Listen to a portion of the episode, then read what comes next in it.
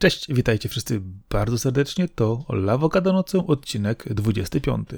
Ja nazywam się Marcin Tomkowiak, czyli Sakora, a ze mną tradycyjnie Arkady Żygończyk, czyli Kaskad. Dzień dobry, witam wszystkich. Udało nam się spotkać e, tym razem z mniejszym opóźnieniem czasowym. Cieszę się z tego powodu bardzo, bo czasami niestety jak to mamy w tej chwili y, czasy bardzo ciekawe i może się zdarzyć, że na przykład y, kogoś jak mnie trafi pewien bardzo popularny ostatnio wirus. No i. Ale wracamy z podwójną siłą, wracamy silniejsi, więc y, nagrywamy. Chciałem właśnie powiedzieć, że jestem już po. Odczuwam trochę osłabienia, ale generalnie. No cóż, jak to było, że yy, źli swoich nie biorą, tak? Czy złego, złego swoje nie bierze? Różne tam wersje tego słyszałem. No więc miejmy nadzieję, że jeszcze trochę się na tej powierzchni utrzymam. Powiedz mi jedno. Yy, zastanawiałem się nad yy, newsami, które mi wysłałeś i który tak cię najbardziej poruszył. Oj, tego jest dużo, bo tutaj są e, kontrowersyjne newsy, więc e, tak w sumie bardzo, bardzo ciekawe jest to, że MLB The Show, czyli gra o baseballu, która zawsze była produkowana przez wewnętrzne studia PlayStation, e, zadebiutowała na, e, na Xboxie, w Xbox Games Pass. Game Pass, przepraszam, tam nie ma S. Co jest no naprawdę ciekawym doświadczeniem odpalać grę na Xboxie, w której wyskakuje logo PlayStation Studios i jest to gra w dniu premiery, podczas gdy gracze na platformach Sony muszą wydać 60 dolarów na nią. No, no, gracze na Xboxie mają ją w abonamencie, który, jak, jak wiadomo, e, niektórzy sobie go nabili za bardzo małe pieniądze na, na parę lat do przodu. E, już tam nie, nie sugeruję, kto ile na to wydał, no ale jednak jest to jakaś nie dość, że mega okazja, no to jeszcze prawdziwa anomalia, jeżeli chodzi o różne wojny na ekskluzywy, z których właśnie zwykle słynęło Sony, że to oni trzymają e, przy sobie najważniejsze dla siebie marki, a tu proszę. No, jak wszyscy wiedzą, ja bardzo lubię baseball, od czasu, kiedy złamałem nogę, ale wracając do tego tematu, to yy, zastanawia mnie jedno. Jak dużą kasę Microsoft generalnie zarabia na yy, Game Passie, że może robić takie rzeczy?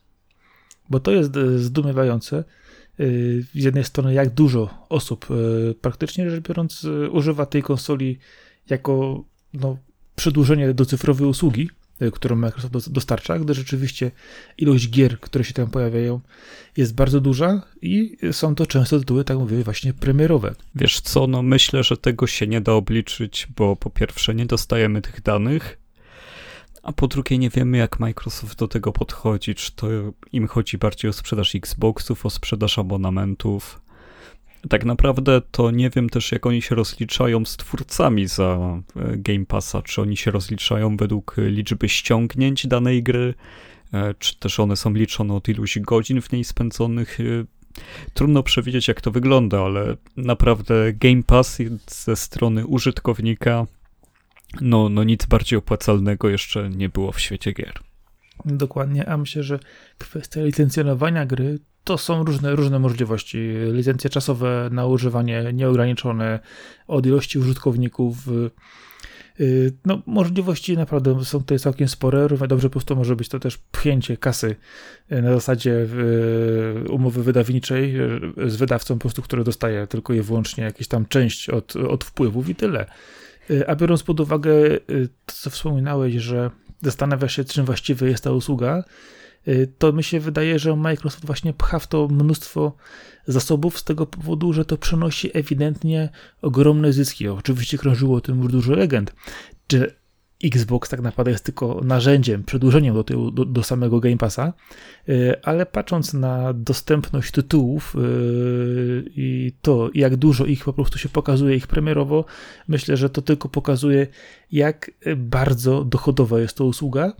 I te y, komentarze, które czasami gdzieś się pojawiały, czy pyciaki mówiące o tym, że ta usługa praktycznie utrzymuje praktycznie całą dywizję Xboxową, może być prawdą.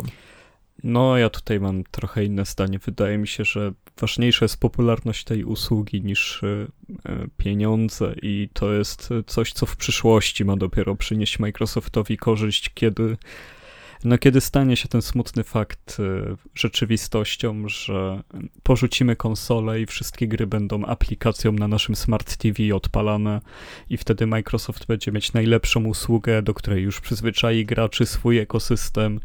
E, oni dopracowują coś, co w przyszłości ma po prostu zapewnić im e, pozycję hegemona. Idzie im świetnie, co by nie mówić, no to w, roz, w kwestii rozwiązań cyfrowych na konsolach e, do Microsoftu nikt nie ma startu. Na to, że gra PlayStation Studios e, jest u nich, otwieram cudzysłów, za darmo, no to jest trochę jednak e, niepokojące.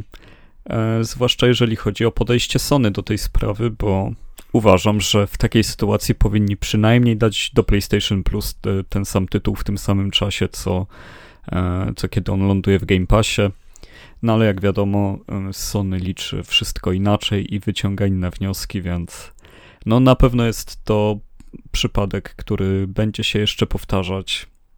Na ten moment warto go zaznaczyć.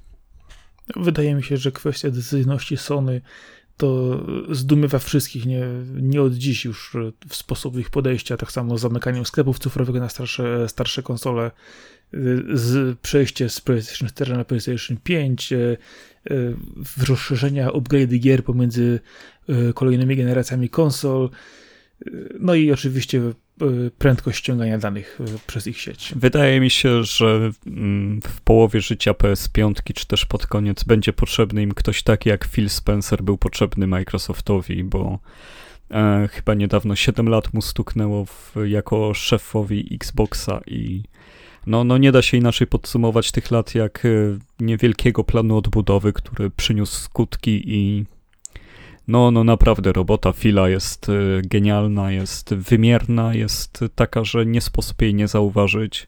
Ile zmian na lepsze się stało w obozie Microsoftu od czasu, kiedy to on przejął stery. No i życzę Sony, że życzę sobie, bo też całej branży, żeby, żeby właśnie PlayStation też znalazło takiego człowieka na swoim czele, bo w tym momencie jest za dużo niedopowiedzeń, za dużo skomplikowanych rzeczy, za dużo rzeczy, których nie da się wyjaśnić w jednym zdaniu. Kiedy ucieka ta prostota, e, to cały produkt, całe usługi stają się bardzo mało user-friendly. PS5 bardzo będzie tego potrzebować, jeżeli nie będzie w stanie dostarczać ekskluzywów, a na ile ich można dostarczyć, no mimo wszystko jak widzieliśmy na poprzedniej generacji, nie było ich zalewu rocznie, tylko były po 3-4. To też jest dużo, ale chyba teraz będzie im potrzeba jeszcze więcej przy tak rozpędzonym Microsoftie. Dlatego miejmy nadzieję, że PlayStation 5 nie skończy tak jak Vita, bo w tej chwili yy, wszystkie... No nie, no to, to już by było za daleko posunięte czarnowictwo. Ale, ale oczywiście, ale pamiętaj, że Vita też była lansowana na niesamowity hit i po prostu została zabita. No ale Vita była handheldem, który wyszedł w czasie, kiedy handheldy już y, musiały umierać, no bo świat do tego zmierzał, a konsole stacjonarne nigdzie się nie wybierają. Oczywiście, ale pamiętaj, że decyzyjność Sony zdumiewa wszystkich. Tak, tak, zdumiewa. Z, tak samo jak zdumiewa to, że E3 2021 się odbędzie. Będzie całkowicie online'owym eventem, bezpłatnym, co w teorii jest oczywiste, ale warto podkreślić, że przecież BlizzCon jest płatny, kupuje się cyfrowy bilet na BlizzCon, a na E3, które odcina się od całego swojego e, no, swojego spektrum wpływów, które zawsze dawało to, że to była fizyczna impreza, będzie online'owym eventem i mam nadzieję, że będzie bardzo ciekawym eventem, no bo mamy całkiem niezły line-up, liczę na dużo gier, IE3 po transformacji myślę, że cały czas jest potrzebny dla branży. Bardzo lubię ten event i liczę na to, że dostaniemy takie 2-3 dni wypełnione trailerami, zapowiedziami i, i ciekawymi niespodziankami, które e, w normalnym trybie zapowiedzi, nie wiem, każda firma coś raz w miesiącu wypuści, to to się tak rozwleka na cały rok, że nie czuć tych emocji, a tak przy tej kondensacji e, zawsze to fajnie wypada. No mniej więcej będzie to wyglądać tak, jak wcześniej mieliśmy konferencje e, cyfrowe e, poszczególnych e, wydawców i twórców. Teraz po prostu dostaniemy je skumulowane w ciągu rzeczywiście czterech dni. No i miejmy nadzieję, że będzie to też takie bardziej wymowne, gdyż kiedy każdy puszczał konferencję pod siebie. I też nie ma Sony. to jest ciekawe. Nintendo i Microsoft potwierdziły, że są, a Sony nie. No, po raz kolejny, znowu zdumiewa decyzyjność Sony. Będzie też Konami. Co oni pokażą? Zobaczymy, ale wiesz co, właśnie chodzi mi o to, że y, to jednak spowoduje jednak pewne y, wy, wymuszenie y, działań skierowanych na, przeciwko konkurencji, czyli rzeczywiście nie tylko to, że mamy swoją, swoją konferencję, pokazujemy swoje rzeczy na naszą konsolę, na przykład, czy nasz, czy nasz plan wydawniczy, tylko rzeczywiście e, będą tutaj inni wydawcy, inni twórcy, inne firmy, z którymi trzeba się liczyć, gdyż nie wiemy, co pokażą. Wiadomo, każdy będzie chciał się pokazać z jak najlepszej strony, z jak najlepszymi tytułami i tutaj będzie to jednak wymagało rzeczywiście zupełnie innego podejścia i miejmy nadzieję, że taka konkurencja spowoduje, że firmy staną na wysokości zadania i będą chciały naprawdę się prześcinać nawzajem i będzie to czymś e, bardzo rozwojowym i fajnym, a nie tylko e, czasami jak to było, mieliśmy żenujące pokazy z znanymi e, celebrytami, aktorami i innymi. No to Konami miało właśnie takie kultowe, żałosne pokazy. No właśnie, to ja może listę przeczytam, bo mam ją akurat przed sobą. Będzie Nintendo, będzie Xbox, Capcom, Konami, Ubisoft, Take-Two, Warner Bros. i Koch Media. Czyli nie za dużo, ale dosyć konkretnie. Ale są to znane firmy, znani gracze liczący się na, na, na, rynku gamingowym, więc myślę, że tutaj w, te, w tej kwestii nie, nie, mamy się co martwić, jeżeli chodzi o y, duże firmy i dużych twórców. Oczywiście bez Sony, bo Sony będzie robić wszystko po swojemu, dlatego też miejmy nadzieję, że rzeczywiście ta edycja wirtualna, która ma być y, no, niejako też stworzona z, od nowa, przemyślana jeszcze raz, jeśli chodzi o ca- sam, y, sam sposób pokazywania i interakcji. Miejmy nadzieję po prostu, że to się uda i rzeczywiście będzie to coś interesującego, co pokaże rzeczywiście, że te firmy jednak ze sobą dalej konkurują i potrafią na jednym czy drugim pokazie rzeczywiście się y, w atmosferze, miejmy nadzieję, koleżeńskiej prześcigać. Znaczy się oni się nawet nie będą widzieć, tylko zapuszczą stream o którejś godzinie, więc tutaj nawet ten e, element odpada. Pamiętaj o tym, że po tym jak oni ten stream y, zapuszczą, bądź też go zakończą, będą reagować ludzie po drugiej stronie i o te reakcje najbardziej będzie właśnie im chodzić. I dopiero po zakończeniu tego będzie wiadomo, kto w cudzysłowie jest największym wygranym, a kto jest największym przegranym tej konferencji. Y, I to, czy ktoś nie przeszarżuje zapowiedziami i oferowaniem różnego typu marzeń i obietnic, które czasami się wiadomo nie spełniają, y, ile z tego spodoba się graczom i jak bardzo będą oni nahypowani na poszczególne propozycje, to dopiero wtedy będziemy widzieli, gdzie tak naprawdę y, ta cała para poszła. No wiesz, no bez dziennikarzy na miejscu to ja na zbyt dużo e, kontrowersji nie, nie liczę, ale liczę za to, że Nintendo Metroida w końcu pokaże nowego, e, że Konami, skoro już jest, no to pewnie remake Metal Gear Solid zapowie. Bardzo za to trzymam kciuki, żeby dali komuś sensownemu go do zrobienia. No i Ubisoft to co? No chyba już czas na asasyna w azjatyckich klimatach. Już nawet nie mówię o Japonii, może Chiny, ale ale czas, e, czas na to, żeby Asasyna gdzieś tam zabrać. Tak, e, będzie to Assassin's Creed Russia 2 e, pod tytuł Kamczatka. E, syberyjskiej, tak? Assassin. Tak jest. E, no, no i w sumie tam nie ma co więcej zgadywać, ale na pewno na Metroida bardzo będę czekać. To nie może być kolejny rok bez Metroida pokazanego przez Nintendo. Zobaczymy, co z tego będzie. Też tak jak wspomniałeś, bez dziennikarzy, ale pamiętaj, że w tej chwili y, dziennikarze i dziennikarstwo, tak samo jak prasa drukowana, jednak jest spychana na drugi plan. W tej chwili liczy się tylko i wyłącznie krzyk, wrzask, y, hype, hate, y, który może po prostu rozprzestrzeniać się wiralowo bądź też hashtagowo po internecie. I tak naprawdę nie chodzi tutaj o jakość dobrego tekstu czy dobrej recenzji, a po prostu o ilość wyhypowanych graczy. I to niestety jest smutne. Myślę, że musimy jakiegoś gościa zaprosić i zrobić z tego tego odcinek tematyczny, bo, bo to jest akurat kwestia, w którą chętnie bym się zagłębił i popolemizował. E, ale teraz możemy za to się zagłębić w to, że coś dla ciebie, no i dla mnie, bo chyba Alan Wake 2 się jednak robi. No cóż, e, pierwszy raz tego newsa ujrzałem 1 kwietnia i zastanawiałem się, co w tym siedzi. Mówię, no nie wiem, no pewnie robią sobie znowu jaja. Ale potwierdzili to dalej, że rzeczywiście ponoć ma być e, kontynuacja naszego ulubionego, traumatycznego, e, horrorystycznego pisarza. Szczególnie, że pojawił się on też w Control w dodatku, ale to będzie mówić o tym później, bo akurat Control w międzyczasie tak zwanym skończyłem. Cieszy mnie to, że pojawi się nasz Alan Wake'a. Ciekawie mnie, jak wyjdą z tych kwestii, które zakończyli ostatnio w American Nightmare, gdzie teoretycznie mieliśmy zamkniętą historię. Znaczy się wierzysz w tę plotkę ogólnie, no bo tutaj bardziej na tym bym się skupił, czy uznajemy to za coś, co faktycznie ma miejsce, czy, czy nie. Y, chciałbym, żeby miało miejsce. Y, informacje, które wokoło tego się pojawiły, nie zostały zdementowane. To jest ważne dla mnie. Teoretycznie pojawiło się już więcej newsów też y, w tej kwestii. Ja po zakończeniu kontrol i z dodatkiem, gdzie właśnie mieliśmy też Alana Wake'a i motywy z tej gry, twierdzę, że no fajnie by było, bo naprawdę no, jest, jest duży potencjał, tym bardziej, że kontroluje się w tym samym świecie co Alan Wake, więc myślę, że pociągnięcie tego dalej nie byłoby dla nich problemem, a to jest marka, która jednak myślę, że w stanie jest się obronić. Znaczy się, no tutaj główną chyba kwestią jest e, to, że e, tak naprawdę no, no wiemy już od jakiegoś czasu, że Remedy podpisało deala z Epiciem E, Epic ma wydać ich chyba dwie albo trzy gry kolejne. Jest to jakiś tam ekskluzywny deal.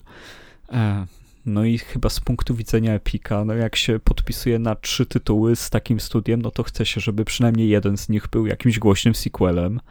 E, fani się dobijają od lat o Alana. Jest to, o czym mówiłeś, czyli DLC w Control z Alanem, więc no no ja bym był mega ucieszony, no bo jednak e, już przeskakujemy tak naprawdę o dwie generacje względem oryginału, a już tam ten las był tak przepięknie zrobiony, ta gra była tak dobrze wyreżyserowana, miała tyle naprawdę udanych wstawek, które zapadają w pamięć, e, że no, no jak sobie pomyślimy, ile można zrobić teraz z tą mocą, no to chyba no nie ma lepszej gry tutaj nawet, e, nawet Max Payne chyba, chyba wolałbym jakbym mógł wybrać, czy chcę kolejnego Alana, czy Maxa Payne'a, to bym wybrał Alana. Zdecydowanie, jeżeli chodzi o, o tego typu gry, to Alana to jest też coś, co bardzo fajnie oddziałuje. Dobrze opowiada historię, o czym mówiłeś wcześniej. To są gry, które są świetnie wyreżyserowane i które potrafią znakomicie zrównoważyć e, elementy zręcznościowo, e, na przykład połączeniu ze strzelanką, z opowiadaną historią i nie przeładowują jej na szczęście.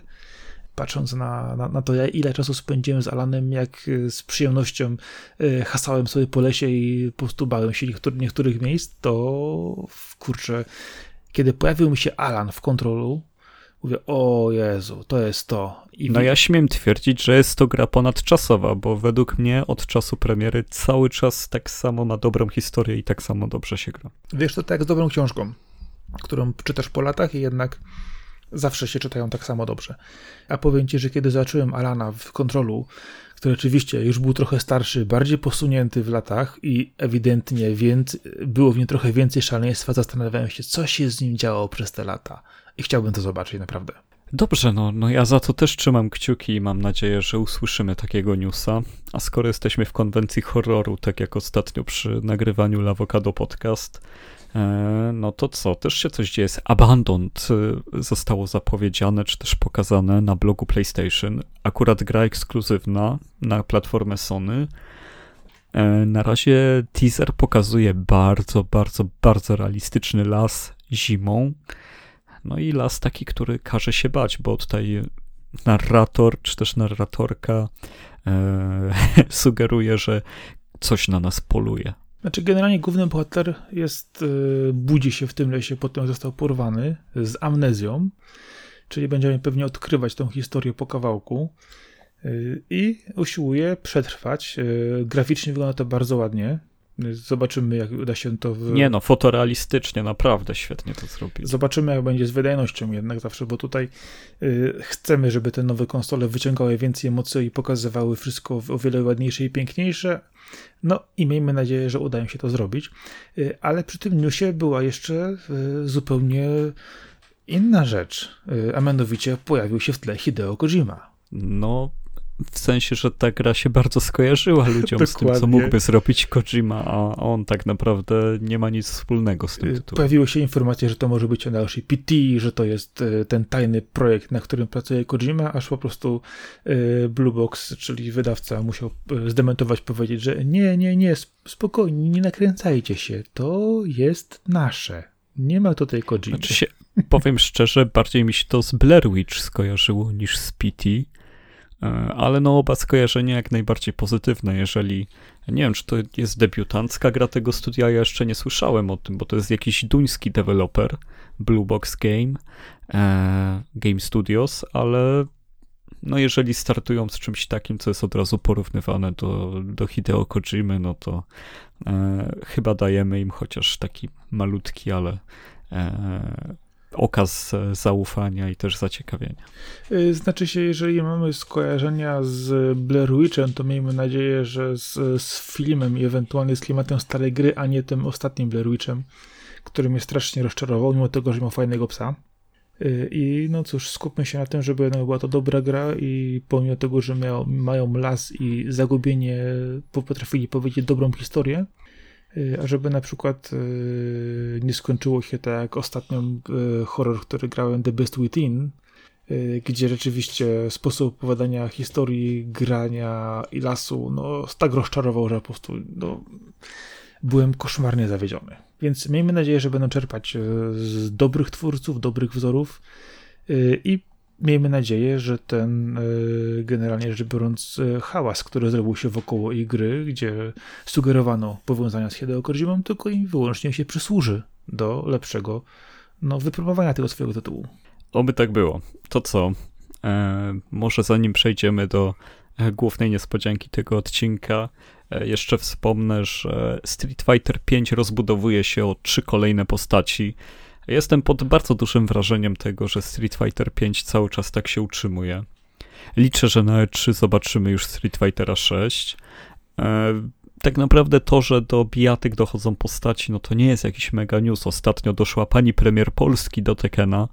E, może to jest większym newsem, ale... Jakie tam było? Litka Sobieska, tak? Czy... Lidia Sobieska, Lidia Sobieska tak, tak, która jest. walczy e, za wszystkich Polaków, czy też za honor wszystkich Polaków.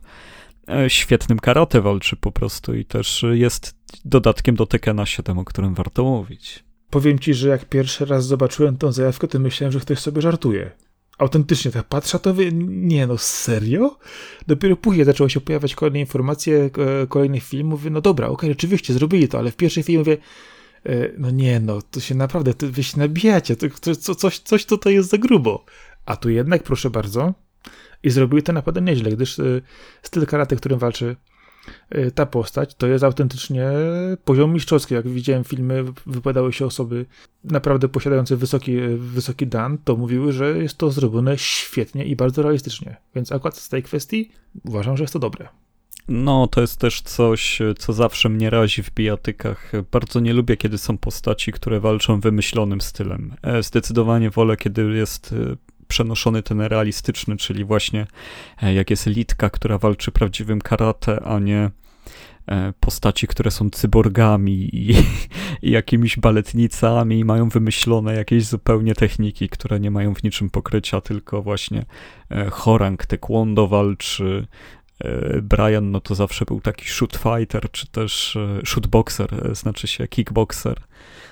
No tego typu rzeczy zawsze mnie jarały, no i w Tekenie już coraz mniej postaci to ma. A wracając do Street Fightera, no to tak naprawdę to, że tam dochodzą postaci, no to każdy wie, że Capcom w ten sposób doi swoich fanów. Ja bym chciał bardziej zaznaczyć to, że e, pokazuje się tam Akira Kazama, czyli postać z serii Rival Schools, serii, która no naprawdę Rival Schools to była tak bardzo dobra kiedyś bijatyka, e, bijatyka, którą bardzo łatwo można było pokochać e, o uczniach i o nauczycielach, którzy się tam naparzali w bijatykowej oczywiście otoczce e, znanej z japońskich filmów anime, czy też z mang. Niesamowicie klimatyczna seria, która też dzieliła uniwersum ze Street Fighterem i I właśnie w postaci Akiry Kazamy tak upatruję to, że to jest może taki promyczek szansy, że e, Rival Schools jeszcze może kiedyś powróci, chociażby jako remake jedynki albo dwójki albo cokolwiek. E, poza tym dostajemy też e, postać Rose, która już była w Street Fighterze Alpha kiedyś, no i Oro ze Street Fightera 3, czyli taki stary pustelnik, który ma który, żeby mieć, e, dać szansę innym przeciwnikom, żeby ich nie zabić, to on jedną rękę sobie chowa, jedną rękę ma zajętą zawsze podczas walki, bo jakby użył dwóch, to każdego by zabił, więc e, zgodnie z klasycznymi bijatykowymi e, metodami, no bardzo fajne postaci. No, no i cóż, bardzo żałuję, że nie jestem w stanie poświęcić odpowiednio dużo czasu na Street Fightera 5, bo kiedy wychodził naprawdę fajnie mi się walczyło, ale szybko odpadłem, kiedy gra zaczęła się tak dynamicznie rozwijać. Znaczy ja zastanawiam się nad jednym, dlaczego oni te gry cały czas jeszcze numerują, e, bo tak naprawdę mogliby tylko dodawać e, DLC-ki z kolejnymi postaciami, co jakiś czas podnosić e, kwestie dotyczące na przykład ilości aren, bądź też grafiki, i, zrobić z tego Game as Service, ża, ża, żadnego, żadnego numerowania. Znaczy się, no to jest taki serwis z numerkiem. Bo tak naprawdę czwórka towarzyszyła nam całą poprzednią, znaczy się całą generację PS3, Xboxa 360, a piątka całą generację PS4. No i teraz y, nowa generacja dostanie nowy numerek, to bardziej tylko o to chodzi. No, dobrze, po prostu mogliby z nich zrezygnować, tylko po prostu upgrade'ować to zawsze do kolejnej, powiedzmy, generacji. Oj, numerowane części podnoszą sprzedaż bardziej niż y, przekładanie e, tego samego na, na nowy sprzęt. To, to jest y, po, po prostu tak działa ludzki mózg, że masz większą nowość, jak masz wyższy numerek. No, ale z drugiej strony, jak masz zbyt wysoki numerek, a zaczynasz dopiero przygody, przygodę z jakąś serią, to cię to od niej, od niej jednocześnie bardzo szybko odrzuca. Ty, o Jezu, no która już, FIFA która... 20, no to się sprzedaje. Ale to jest nie, tu, jest, to, to, to, są kwestie rocznikowe, to jest zupełnie inny tytuł e, kierowany Wiem, do zupełnie innych graczy. To tak samo możesz zapytać, e, czy musisz zagrać w e, poprzednie 2076 części Cyberpunka. Wydaje mi się, że tutaj jest tyle samo przykładów, które popierają twoją tezę, jak i tych, które ją obalają, więc nie ma ma reguły po prostu. Pewne gry się obronią w tym e, modelu wysokich numerów, inne nie. No, myślę, że dokładnie możemy się z tym zgodzić. Wiele zależy od, bezpośrednio od samego yy, wydawcy, od samego tytułu, a co ważne też od yy, charakteru gry. Tak, tak jest, więc, ale tak w ogóle ty masz jakieś wspomnienia ze Street Fighterem 5 albo ostatnio ze Street Fighterami, tak się spytam, bo w sumie nie wiem, jak tam u ciebie. Wiesz co, piątki nie, gdzieś tak, gdzieś tak, gdzieś tak Street Fighter mi yy, uciekł troszkę. Gdzieś tam, gdzieś, gdzieś, koło, dwu, gdzieś koło dwójki. No to faktycznie. Żartuję. Nie, Street Fighter zawsze jakoś tak sobie przy, przyjemnie grało, ale nie, e, nie ukrywam, że ja byłem bardziej w tym obozie od Soul Caliburów, więc tutaj akurat troszkę bardziej ten fantazyjny podejście do grania mi, odpowiadało, e, ale gdzieś tam sobie w nie pogrywałem. Wiadomo, gdzieś tle się przewijał Mortal, ale no żeby tak się bardzo do Street Fightera y, przywiązywać, to niekoniecznie. No, ja bardzo dużo grałem w dwójkę na Amice, bo to też była wtedy gra, która była chyba jedną z najpiękniejszych, jakie w ogóle widziałem w dwóch wymiarach. E, ale też trójka, ojej, uwielbiam trójkę, uwielbiam serię Alpha. E, właściwie nie wiem, czemu tak mało jest numerków Street Fighterów, skoro tyle ich wyszło. Na czwórkę już się obraziłem. Już czwórkę uważam za krok w tył, a piątka jako kontynuacja czwórki po prostu w to grałem, bo już tęskniłem za Street Fighterem, więc trochę sobie pograłem, ale e, moje oficjalne zdanie jest takie, że czwórka to jest tak naprawdę remake dwójki i to w wielu elementach e, gorszy od dwójki gameplayowo niż, niż, niż powinien być, zdecydowanie. Ach, nie wiem dlaczego, jak mówisz o Street Fighterze, szczególnie o jedynce i dwójce, to ja tak myślę sobie, kurczę, pograłbym w remake Sango Fightera. No nie no, ale jak Street Fighter 1, no to jest gra tak naprawdę za daleko w tył się cofnęliśmy, no bo jedynka to praktycznie, no, no trudno ją uznać, dwójka to był ten ojciec pijatyk współczesnych, a, a jedynka to... Mm.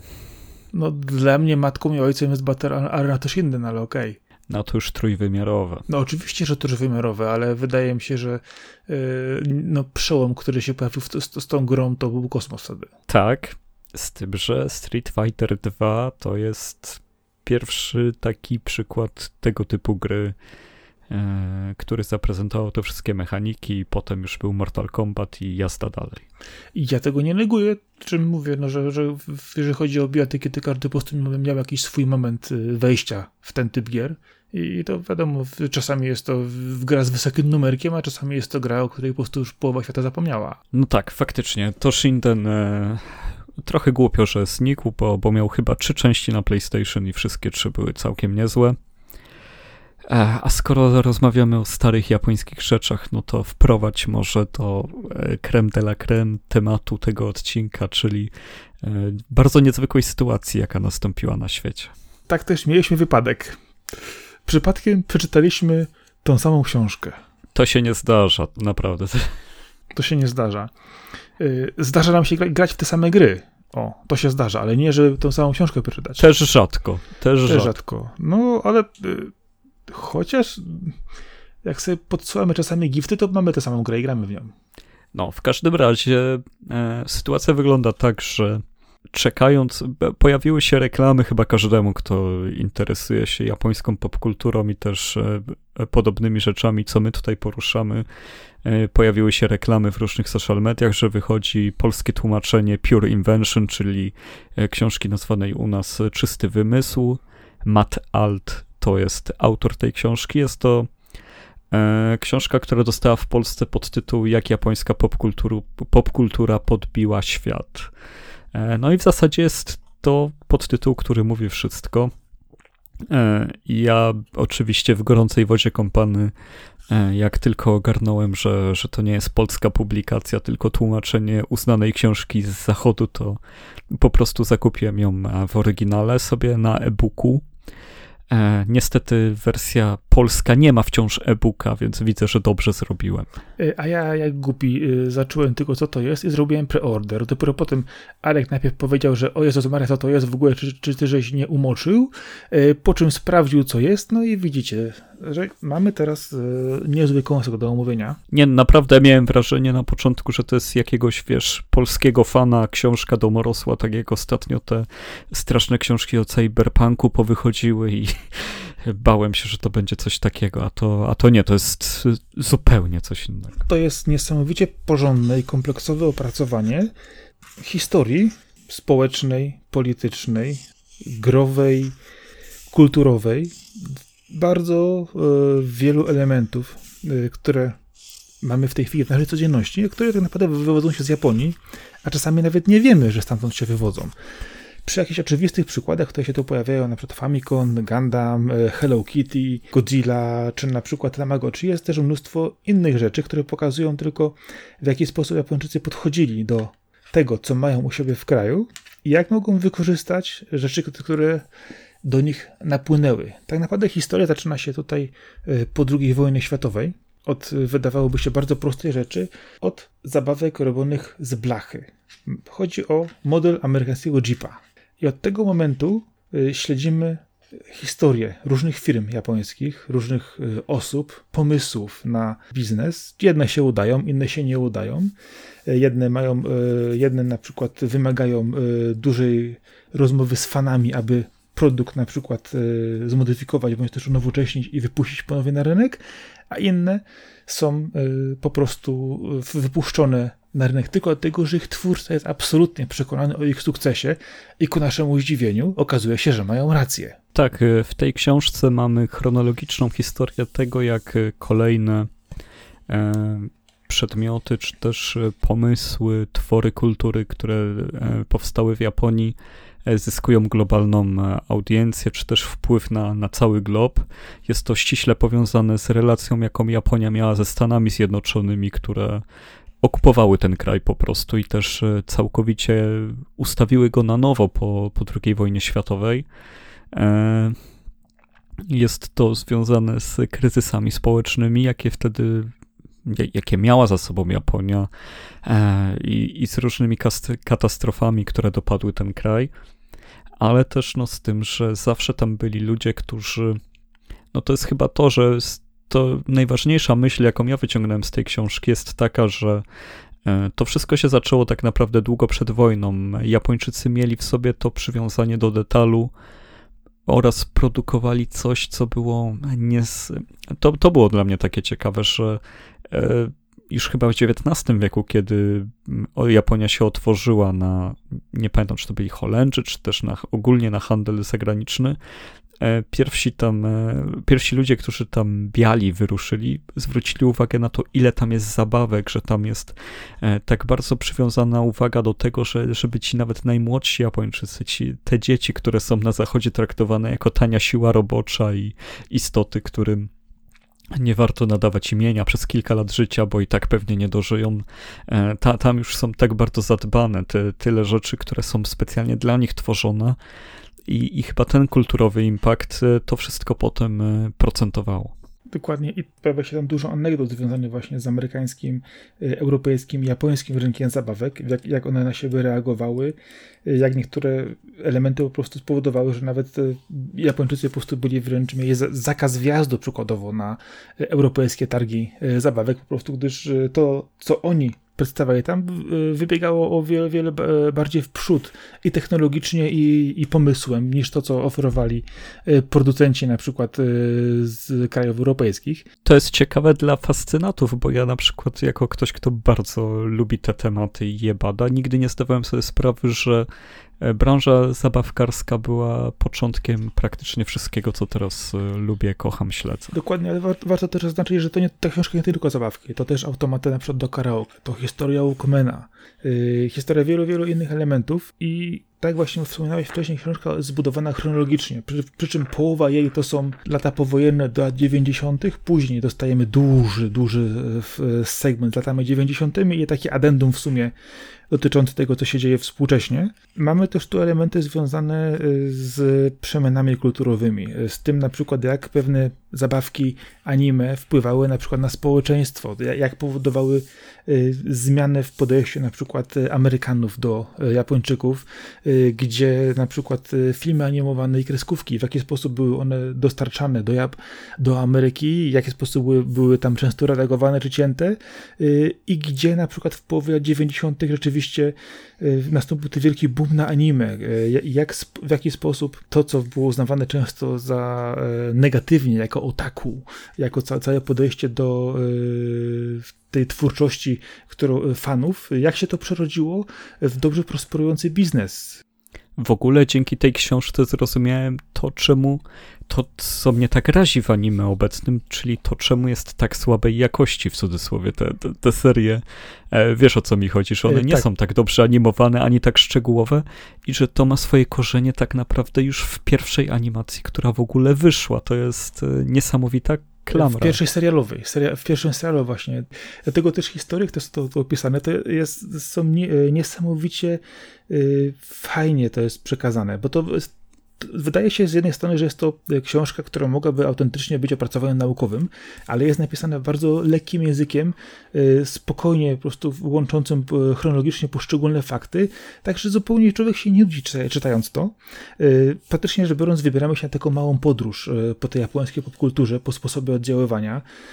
Nawet, do, nawet, do, nawet do, do, do, do, dojeżdżamy do Tuchana, Trichana i Forchana.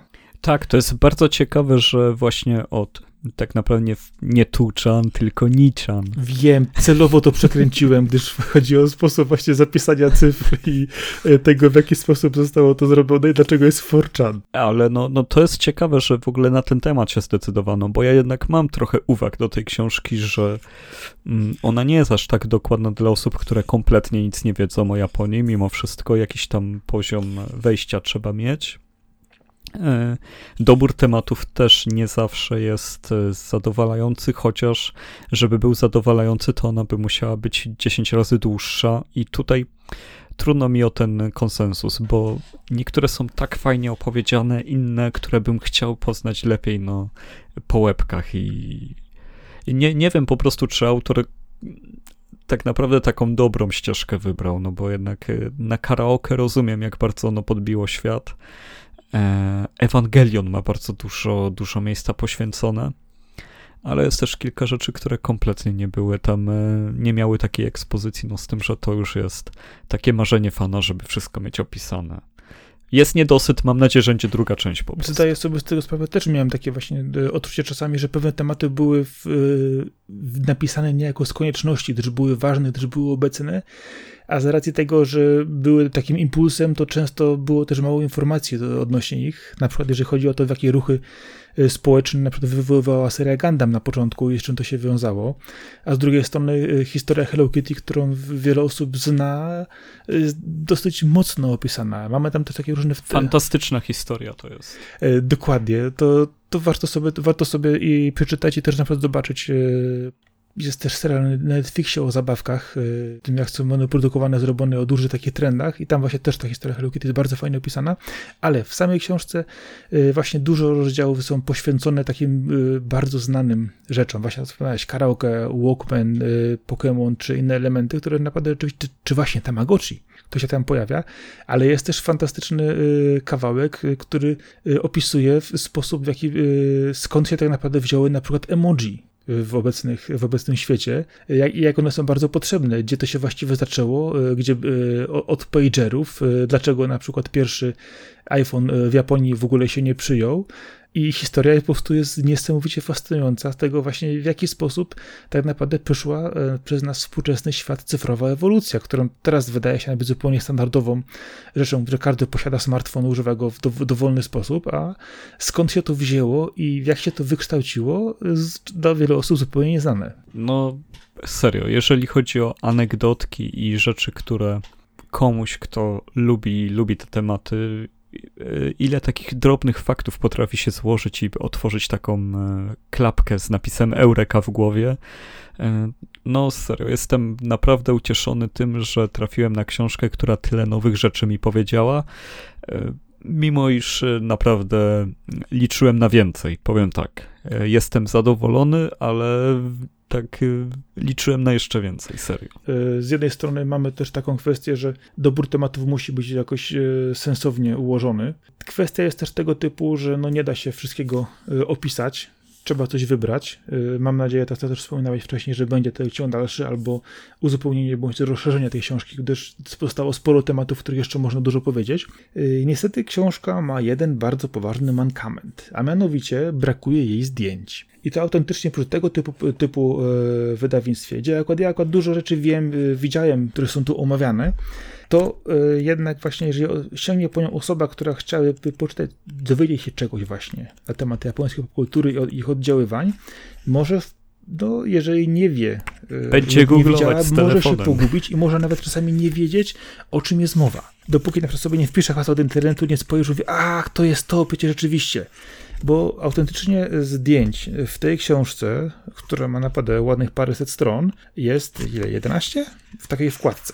No, brakuje, rozdziałów w tej książce jest więcej niż zdjęć, autentycznie. I to akurat jest trochę, no, szkoda, gdyż z tego można by naprawdę uczynić, nie mówię, że wydanie albumowe, ale gdyby taka wkładka była po każdym rozdziale, przykładowymi zdjęciami na przykład twórców, tła społecznego na przykład, jak wygląda wtedy świat y, i elementów, które omawiamy, myślę, że byłoby to o wiele przyjemniejsze w odbiorze. No więc y, na pewno jest to pozycja godna polecenia. E, ja bym jej jako takiego wyznacznika, czy, czy też Biblii tego tematu nie traktował, ale na pewno jako taki.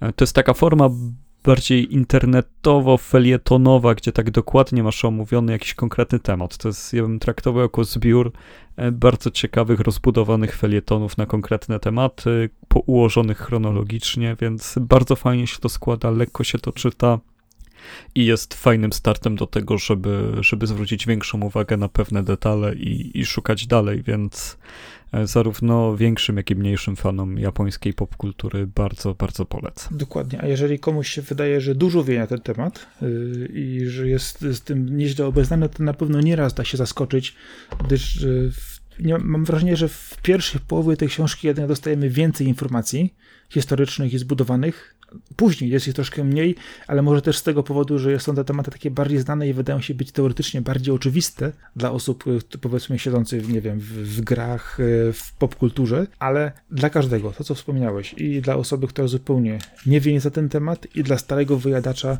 jest tutaj mnóstwo świetnych ciekawostek, zebranych chronologicznie, tematycznie, no i chciałoby się więcej. No i kuksaniec dla wydawcy, czyli to jest chyba E, wydawnictwo Znak. Tak. E, no za ten brak e-booka, no to naprawdę nie, nie rozumiem o co im chodzi. Zdecydowanie e, każdemu, kto chce czytać, woli czytać na, na czytniku e-booków, polecam wersję oryginalną, angielską. Można ją zakupić za, za spoko cenę, taką normalną okładkową. I sam język jest serio bardzo, bardzo przystępny, bardzo łatwo, jeżeli siedzicie całymi dniami w internecie i czytacie artykuły, a wiem, że to robicie, no to nie będziecie mieli żadnego problemu z przeczytaniem Pure Invention, bo, bo taki jest tytuł angielski, gdyż no, no jest to właśnie taka forma językowa bardzo przypominająca e, dłuższy, dokładniejszy jakiś cover story z, ze strony internetowej poświęconej popkulturze warto według A najważniejsze, że we wstępie jest Final Fantasy VII, więc Arek po prostu musiał książkę do końca prać w całości, już po samym wstępie, gdyż jak przeczytał Final Fantasy VII, to już był koniec, muszę do końca. Wiesz co, chciałem, chciałem to intencyjnie przemilczeć, ale tak, książka się zaczyna od Final Fantasy VII, więc no, już, już mnie mieli na początku. Dokładnie. Ale jest za mało o Nintendo w tej książce, to, to już muszę od razu też powiedzieć. Naprawdę za ale, mało. No, jest za mało, ale, jest, ale pokazuje też y, te najważniejsze kroki przełomowe, gdzie Nintendo miało y, wpływ największy na jednak kształtowanie tej growej popkultury i tu wydaje mi się, że to pomimo tego, że jest tego mało, zostały te najważniejsze momenty pokazane. No, tyle ile się dało zmieścić, tyle zmieścili, powiedzmy. W każdym razie, fajna książka i dla wyjadacza, i dla osoby zupełnie niezwiązanej z tematem, napisana dobrym językiem, przyjemna. Tak, a, a wiesz, że przeszliśmy do tej książki zapominając, że Atlus 35 lat skończył? Nie chciałem cię już powstrzymywać. Myślałem, że chcesz pominąć ten, to coś, ale... Nie, ja zapomniałem. Zapomniałeś. No ja, ja zamykałem kolejne zakładki z tematami mówię, o, przeskoczył. No dobrze, niech mu będzie. No to co powiesz na 35-lecie Atlusa? No raczej firma no, z ogromnymi tradycjami, o czym wskazuje sam wiek, no ale też y, producenci znani głównie z takiej serii jak Shin Megami Tensei mogą tyle lat być na rynku, no to jest raczej dobry znak. Wydaje mi się, że te tytuły y, przez lata wyrobiły sobie taką markę, takiej ilości odbiorców, wychodząc z pewnej niszy na początku do praktycznie, że biorąc każdego odbiorcy w, ka w, każdym, w każdym po prostu możliwym wieku i w każdym regionie świata, jednak wyrobienie sobie takiej marki przez tyle lat to jednak zobowiązuje. No, dla mnie na pewno Atlus jest firmą, którą poznałem też dosyć późno, bo e, ich początki, no to jest tak naprawdę rynek japoński głównie, to są też takie stare hardcore RPG z, z Nintendo Entertainment System, ze SNES-a, no rzeczy kompletnie u nas albo niedostępne, albo całkowicie nieprzystępne.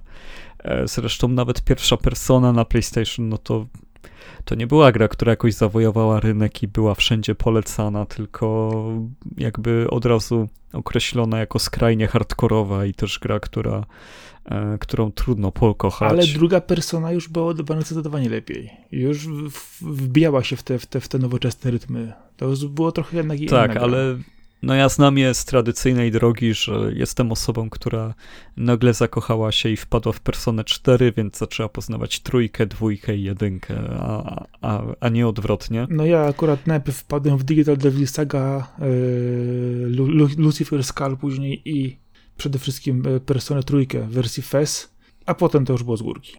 No właśnie, i oni są znani z tych hardkorowych RPGów, które mają bardzo, bardzo nietypowy styl i są według mnie najlepszym alterego dla Dragon Questa i Final Fantasy VII, jaki można sobie wyobrazić.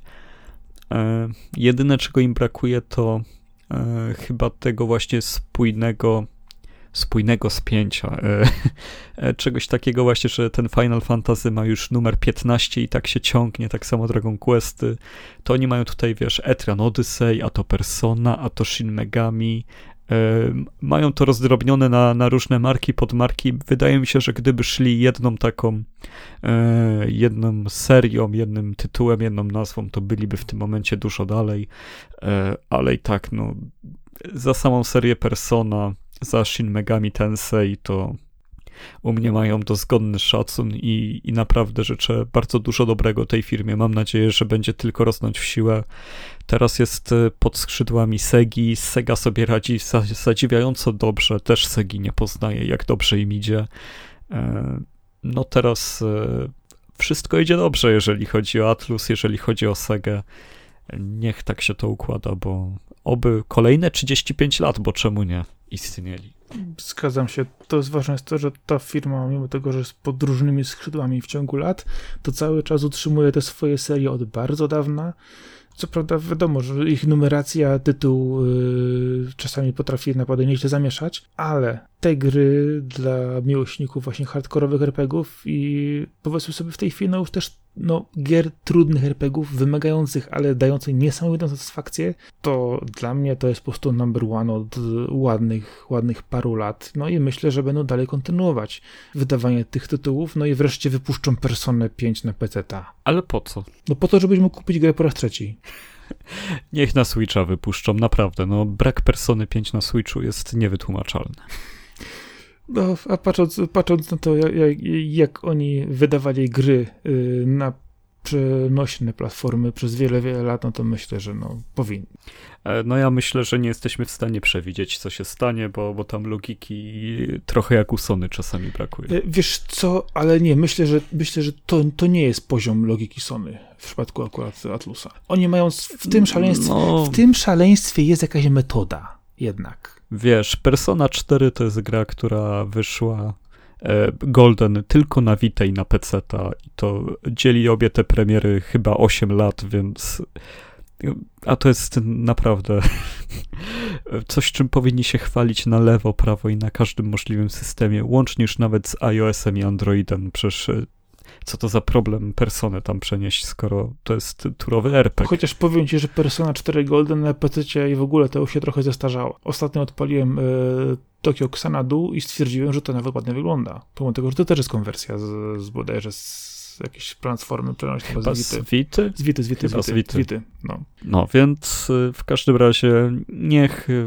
niech sensowniej wybierają platformy, na których są dostępne ich gry i wszystko będzie dobrze, jestem tego pewien. A najważniejsze dajcie mi Traumę Team na czymś normalnym. Ojoj. Ojoj. I Katrin niech kontynuują. No Katrin tak, ale chcę Traumę Team. Ja się po prostu tak zakochałem w tej grze w swoim czasie, że o jajku. No, mam, mam nawet na Wii część. No. Więc, więc jestem, jestem tutaj zaawansowanym e, lekarzem jak coś cię będzie boleć, to, to możesz do mnie przyjechać, ja pomogę. To, to, to będzie ostatnia porada. To prawdziwe trauma team? No. E, to w co grałeś Sakura ostatnio? Może teraz przejdziemy do tego. Już tak co wspominałem wcześniej, e, grałem sobie w Control e, w wersję kompletną, czyli Ultimate Edition. E, jako, że lubię gry, które są przede wszystkim A, strzelankami, B, z perspektywy trzeciej osoby i C, mają w sobie dużo paranormalnych akcentów, no to w końcu stwierdziłem, że się przekonam do Control pomimo tego, że już odleżała swoje od ostatniej wyprzedaży na Epiku, no to mówię, no to dobrze, mam czas, zagram. No i rzeczywiście powiem, że jestem zachwycony tym tytułem. Zacznę od, od, od, trochę innej strony. Y, kiedy się ukazała, w 2019 roku, gdzieś w połowie bodajże, to zażynała sprzęty, komputery, wchodziły wtedy sławne RTX, y, efekty. No, widziałem tę grę na filmach, rzeczywiście z odpalonym wszystkim na maksa i stwierdziłem, że jest nieźle. A kiedy odpaliłem tę grę u siebie na ustawieniach e, średnich i wysokich, duży mój komputer ma już e, kilka lat, okazało się, że ten tytuł jest świetnie zoptymalizowany, chodzi bezproblemowo i wygląda nadal fantastycznie. Sama historia opowiada o jednej kobiecie młodej, która nagle znajduje się w tajemniczym budynku. Myślałem, że w ogrodzie. Yy, nie, nie, to nie, to nie Alice. Yy, tutaj to jest, wiesz, mamy zupełnie inną posta postać e, Jessie Faden, która nagle dowiaduje się, że jest dyrektorem pewnej agencji, która zajmuje się sprawami paranormalnymi. Gdyż e, wcześniejszy dyrektor właśnie palnął sobie w łeb. Nie, to nie jest spoiler, to było we wszystkich zajawkach i to jest w pierwszej scenie otwarcia gry. I naszym zadaniem, generalnie rzecz biorąc, jest opanowanie tego całego bajzlu, gdyż okazuje się, że pojawia się coś, co nazywane jest sykiem z zupełnie innego wymiaru i usiłuje się tu wedrzeć, przy okazji robiąc e, dosyć dużą rozróbę, a po, jako, że budynek jest, e, można powiedzieć, żywą konstrukcją, reaguje e, dosyć negatywnie na te wszystkie działania syku i dostajemy w łapę pistolet, który notabene z nami zaczyna gadać. Dowiadujemy się, że jest tam coś takiego jak zarząd, że jest tam coś zwanego najstarszą siedzibą, że są miejsca, które są w tej chwili jeszcze zamknięte. Musimy odblokować kolejne e, awaryjnie zablokowane w momencie ataku piętra na budynku, znaleźć tam postacie e, osoby, które są bezpośrednio zatrudnione w tej agencji, no i dowiedzieć się czegoś jeszcze, gdyż tak naprawdę e, Jesse Faden szuka jeszcze tam jednej osoby.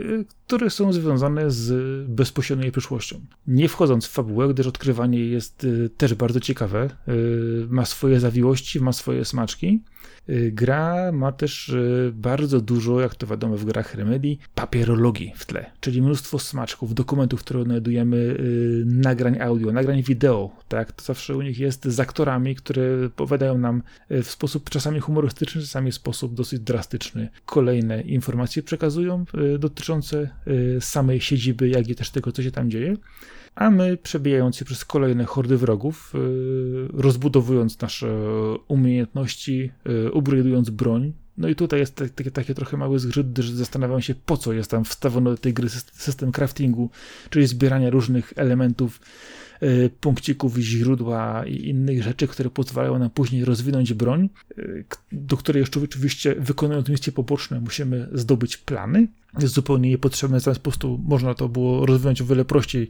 kiedy po prostu dochodzimy do konkretnego momentu, no, dać jakąś znajdźkę, bądź też e, zaoferować prostą rzecz, e, gdyż to trochę burzy sam, sam charakter rozgrywki. Na początku jest duży problem z pierwszym upgrade'em broni, e, a potem po prostu idzie już z górki tak, że aż, aż po prostu szarżuje do końca. I gra jest dosyć, powiedziałbym, pozycją trochę zakręconą, jeżeli chodzi o, o samą, sam, sam, sam rozwój, gdyż kiedy skończymy główną część, dostajemy też dodatki, czyli powiedzmy kolejne piętra w tym budynku nam się odblokowują, gdzie możemy otrzymać e, nowe misje, nowych wrogów, nowe rozszerzenia i dowiedzieć się też sporo ciekawych rzeczy na temat swojej przyszłości i na przykład Alana Wake'a, który jest jednym z bohaterów, który niejako nam zleca misję e, na jednym z pięter.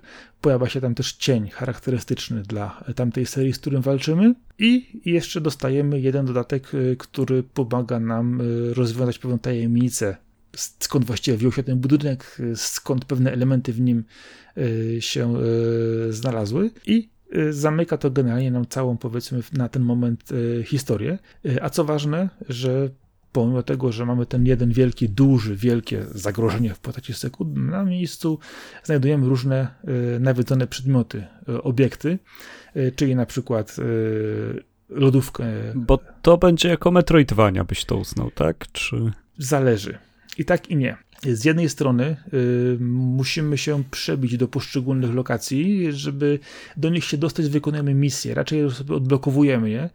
Jeżeli chodzi o Metroidvanie, to powiedziałbym, że mamy to widoczną w ostatnim dodatku, gdzie dostajemy akurat y, nowe umiejętności, które zależą od tego, które wybierzemy i w którą stronę pójdziemy, będziemy się cofać później do poszczególnych elementów. I tutaj akurat, co prawda, te umiejętności są użyteczne tylko i wyłącznie na tym poziomie, tam można za, zauważyć to Metroidvanie, gdyż e, w pozostałych częściach gry dostajemy po prostu od kolejnych osób, które znajdujemy, e, kartę wyższego poziomu dostępu, która pozwala nam się, no, taka metodowania trochę, no, powiedzmy, na, na, siłę, y, gdzie niekoniecznie rozwijamy kolejne umiejętności, żeby dostać się gdzieś, tylko dostajemy kartę, która nam odblokowuje kolejne strefy. Y, I rzeczywiście cofamy się do niektórych miejsc, y, dobrze jest się cofać.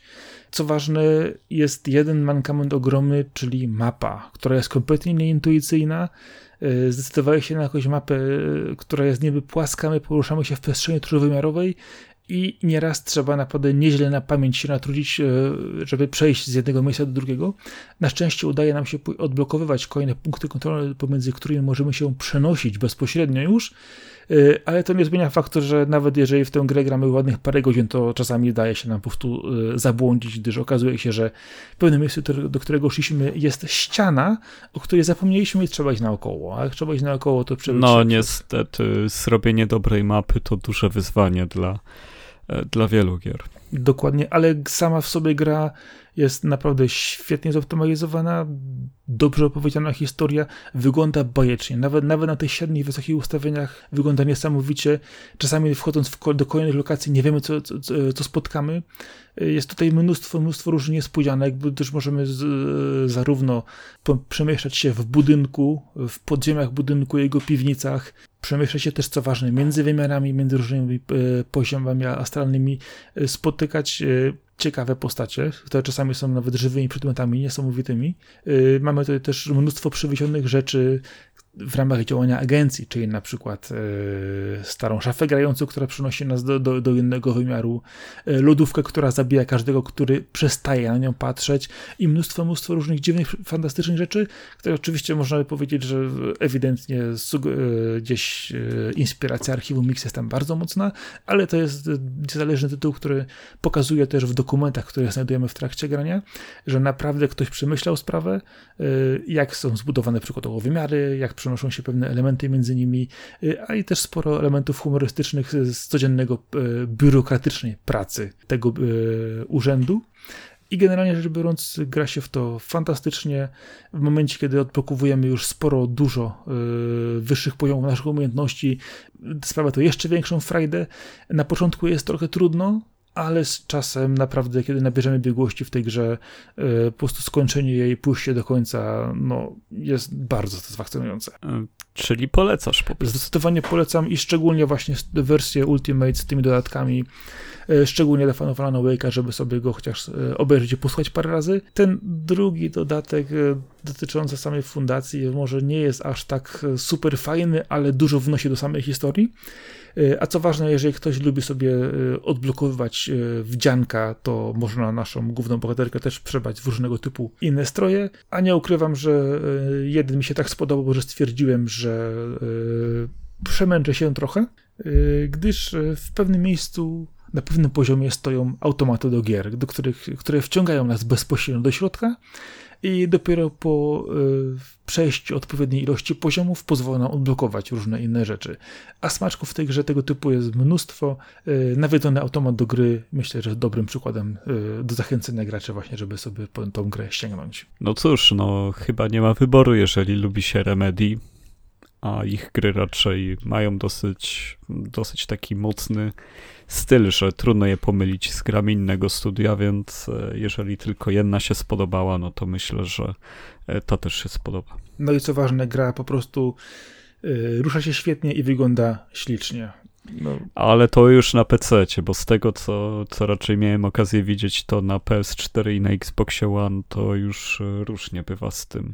E, z jej jakością. Chociaż na początku ta gra też chrupała nawet na PC. E, pamiętam, że było dużo informacji właśnie, które wtedy grały na premierze, że ta gra też miała problemy. No podejrzewam, że została w międzyczasie tak zwanym połatana, yy, usprawniona i w tej chwili chodzi bezproblemowo zupełnie. Ja już słyszę wyobraźni wiatraki mojej PS4, kiedy myślę o tym, żeby tam włożyć płytę z kontrol. Myśl, myślę, że mogłaby się unieść do góry. No, e, naprawdę, jak grałem w Tsushima ostatnio, no to przecież przez słuchawki słyszałem, jak ta konsola działa. No to, to było...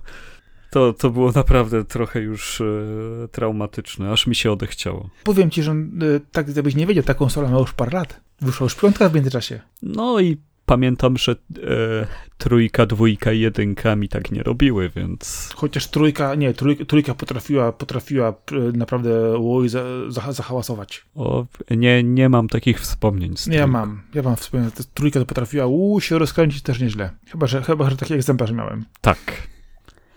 E, to co, to, to teraz ja może szybko powiem o grze, którą ostatnio odkopałem. Gra nazywa się Killer is Dead. Jest to gra Goichiego Sudy, którego e, głównie kojarzy się z No More Heroes, e, ale jest to też szef Grasshopper Manufacture, firmy, która robiła zaczęła swoje istnienie od robienia bardzo klimatycznych przygodówek, które miały unikalny art style I przez lata Suda dochodził do tego, e, żeby rozwijać swój zespół, przede wszystkim jeżeli chodzi o, o fundusze i o liczbę pracowników, tak żeby móc robić gry akcji trójwymiarowe. E, no i Killer is Dead zdecydowanie jest taką grą. Jest to gra, która dzieli się na misje, gdzie jako pracownicy agencji, która rozprawia się ze złymi ludźmi, e, dostajemy zlecenia i jedziemy w, konkretne miejsce na świecie, żeby rozprawić się ze złymi ludźmi. Są to ludzie, którzy są zainfekowani przez mroczną materię z Księżyca. E, zresztą jedna z pierwszych misji rozgrywa się po ciemnej stronie Księżyca. Tutaj, jeżeli chodzi o metafizyczne odjazdy, e, obecność potworów kulturowych, różnych odniesień, e, przecudowną stylistykę, zabawę z tym, że nasz bohater ma zarówno katanę, jak i wielkie ramię, które może służyć jak trochę przypomina ramię Megamena może służyć do strzelania, może być jako wiertło. Strzela krwią. No, no tam się zbiera krew, no jest też bardzo, bardzo taki wyraźny aspekt, przez który na zachodzie ta gra otrzymywała dużo niższe oceny niż e, w Japonii i też w niektórych krajach Ameryki Południowej, co ciekawe. Tam, tam ma bardzo duży kult, a, a na powszechnie rozumianym zachodzie była mocno krytykowana za to, że tam są tak zwane misje gigolo, gdzie E, nasz bohater e, Mondo podchodzi do baru, spotyka tam e, kobiety i rozmawiając z nimi zakłada okulary, przez które widzi ich bieliznę i, i musi tak, tak na nią patrzeć, żeby one nie widziały, że on patrzy i to jest taka minigra, która jest trochę creepy, ale jest dodatkiem, który jest w klimacie tego tytułu, współpracuje z jego muzyką. W ogóle muzykę zrobił Akira Yamaoka, co jest, no słychać od początku. Jeżeli chodzi o to mini, minigierki, to jakbyś w Yakuza nie grał. E, no dokładnie, to są... Powiem tak, rozumiem, że może to kogoś uwierać i wydawać się w tym momencie bardzo, bardzo złym reliktem przeszłości, E, ale myślę, że zbyt dużo osób odrzuca istnienia konwencji pewnych, e, przerysowań i, i tego, że e, te minigry kończą się bardzo komicznie. To, to nie jest tak, że ktoś kogoś wykorzystuje, tylko no, no jest to bardziej humorystycznie podane. Nie mówię, że to jest jakiś wysublimowany humor, no ale jest to humor i ogólnie ta gra ma zarówno nawiązania do JoJo Bizarre's Adventure, jak i do poprzednich tytułów Sudy. Zresztą dla mnie to ta gra jest e, bardzo takim e, skondensowanym pastiszem też Cowboy Bebop, bo, bo tutaj zarówno grupa bohaterów, jak i to, co oni robią i jak się kończą ich misje, e, struktura sama bardzo przypomina odcinki Cowboy Bebop i, i strukturę tego słynnego anime, że e, gdyby Suda dostał licencję, to, to naprawdę nie musiałby za dużo zmieniać w gameplayu, jak i w strukturach misji, żeby, żeby zrobić z tego bebopową grę, co jest według mnie bardzo, bardzo dużą zaletą. E, co, co by tu jeszcze dodać? No, gra jest dostępna dosłownie za grosze na pecety teraz. Kupicie ją tak tanio, że aż nawet nie będę mówił jak tanio, bo no, no jest, jest to koszt naprawdę mniej niż obiad zamówiony z jakiejś aplikacji, z której zamawiacie sobie teraz jedzenie, jak jest pandemia. I zdecydowanie warto, bo trzymacie liniowego slashera, gdzie tniecie kataną przeciwników, chodząc od misji do misji, e, a misje są umieszczone w przefantastycznych miejscach. No, misja, która e, odbywa się w pociągu, który gna żeby rozbić Moskwę, no to jest y, naprawdę do, do potęgi wręcz komicznie, e, kulturowo, popkulturowo zatopiona razem w, w swym mrocznym cieście, e, tak samo jak misja, w której trzeba zniszczyć gigantycznego kosmitę, który śpi w, w Array 51, czyli tam, gdzie według wielu osób UFO przetrzymują Amerykanie, a to są tylko dwa takie przykłady. No i ten trzeci z misją na ciemnej stronie Księżyca, pokazujące to, jak dużo tu jest oryginalności, pomysłów i przekozackiej stylistyki. No, ta gra po prostu wygląda i brzmi tak jak trzeba. Jeszcze raz powtórzę, Akira Yamaoka na soundtracku i to czuć od A do Z. Ja mam zapętlony soundtrack teraz na YouTubie cały czas, słucham tego soundtracku, są wspaniałe kompozycje. Mm, minigier jest tona, zleceń jest tona, kontentu jest naprawdę masa. E, nie dajcie sobie wmówić, że Killer is Dead to jest jakieś japońskie dziwactwo, jakiś odłam No More Heroes. E, jest to zdecydowanie gra, która zasługuje na co najmniej tyle samo uwagi co No More Heroes, które jest przecież prześwietne. E, no, jeżeli macie jakiegokolwiek peceta, który ma, no nie wiem, nie ma więcej niż 8 lat, no to na pewno dacie radę to odpalić i, i polecam się zainteresować. Wcześniej było na PS3 i Xboxie 360. E, wiem o czym mówisz, jest strasznie odjechana momentami się od niej odbijałem tak, że po prostu leżała przez długie, długie tygodnie, nie robiąc z nią nic. Jeżeli ktoś naprawdę szuka niesamowitej stylistyki, odjechania maksymalnie w, w japońskich klimatach, wycieczek kulturowych i literaturowych na zupełnie niesamowite i dalekie po prostu aranżacje łącznie z nawet z pierwszą Alicją Krainie Czarów, no to ta gra po prostu jest y, idealnym rozwiązaniem, jeżeli ktoś naprawdę lubi sobie y, poslaszerować. Oj tak, oj tak.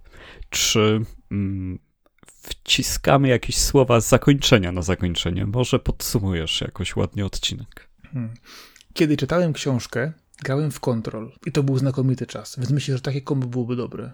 Oj tak, tak, tak. Ja, ja na pewno mm, muszę powiedzieć, że Pure Invention jest książką, która towarzyszyła mi zdecydowanie e, za długo, ale to ja po prostu odpalam książkę i wieczorem i po pięciu stronach śpię, więc e, zwykle, zwykle mi to teraz e, długo zajmuje. Ale... A u mnie było inaczej, powiem ci, było, ja akurat, wiesz, miałem teraz ma małą przerwę, siedziałem trochę w domu w związku z wirusem, więc były takie sceny, że siedziałem na kanapie na przykład i dwie, trzy godziny i czytałem książkę czy to jedną, czy to drugą, czy trzecią, bo trochę nadrebałem, tak Baśka na mnie patrzy, mówi, ale cię wziął, ale cię wziął, a ja mówię, no tak, no bo to się dobrze czyta. Więc myślę, że to jest dobre też podejście, że yy, pomimo tego, że wiadomo, czytając często książkę wieczorem przed snem, zasy zasypiamy mimowolnie, yy, to jeżeli potraficie sobie wygospodarować czas na obejrzenie filmu, poganie parę godzin w grę, to weźcie ten czas, y, poświęćcie na dobrą książkę. Właśnie Pure Invention to jest coś, co ewidentnie wciąga i czyta się to fantastycznie. E, oj tak, i wtedy możecie też sobie odpalić jakąś konkretną grę. Dwie, które poleciliśmy, raczej e, nie są dużym wyzwaniem dla budżetu. E, jeżeli chodzi o newsy, no to faktycznie cieszmy się na L3. Cieszmy się na to, że są szanse, że pewne marki powrócą. I co? To był Lawokado nocą numer 25. Bardzo Ci dziękuję. Był ze mną Marcin Tomkowiak, czyli Sakora.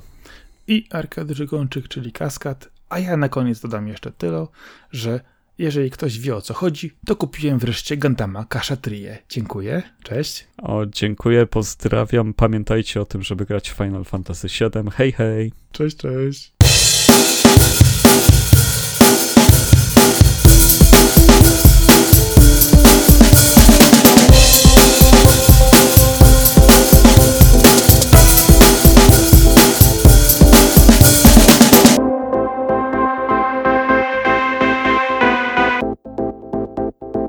Ojoj. Nie no, ja też po prostu kwestia jest taka, że bateria się wyczerpuje, nie? To, to, jest, to jest jedyny problem, to nic poza tym nie.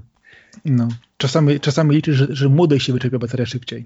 Że na przykład uda, uda się w samochodzie uśpić na przykład, żeby, żeby spała i tylko zanieść do domu, albo coś, może się uda.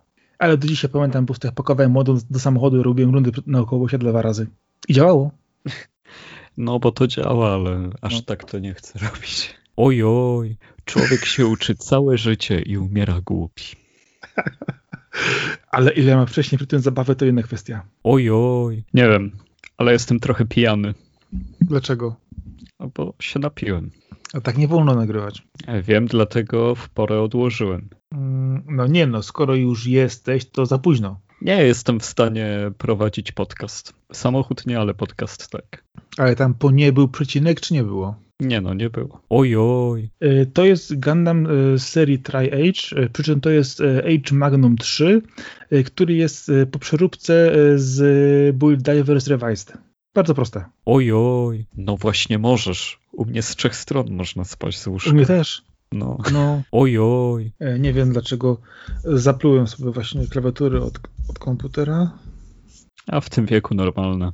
Mhm. W jakim wieku? 21. Oj, oj. E, Pytanie e, od trzylatka. E, Czy my też mamy dziurę na bucha? Tak. Wiesz co to jest? Nie. Dziura na bucha to jest komin.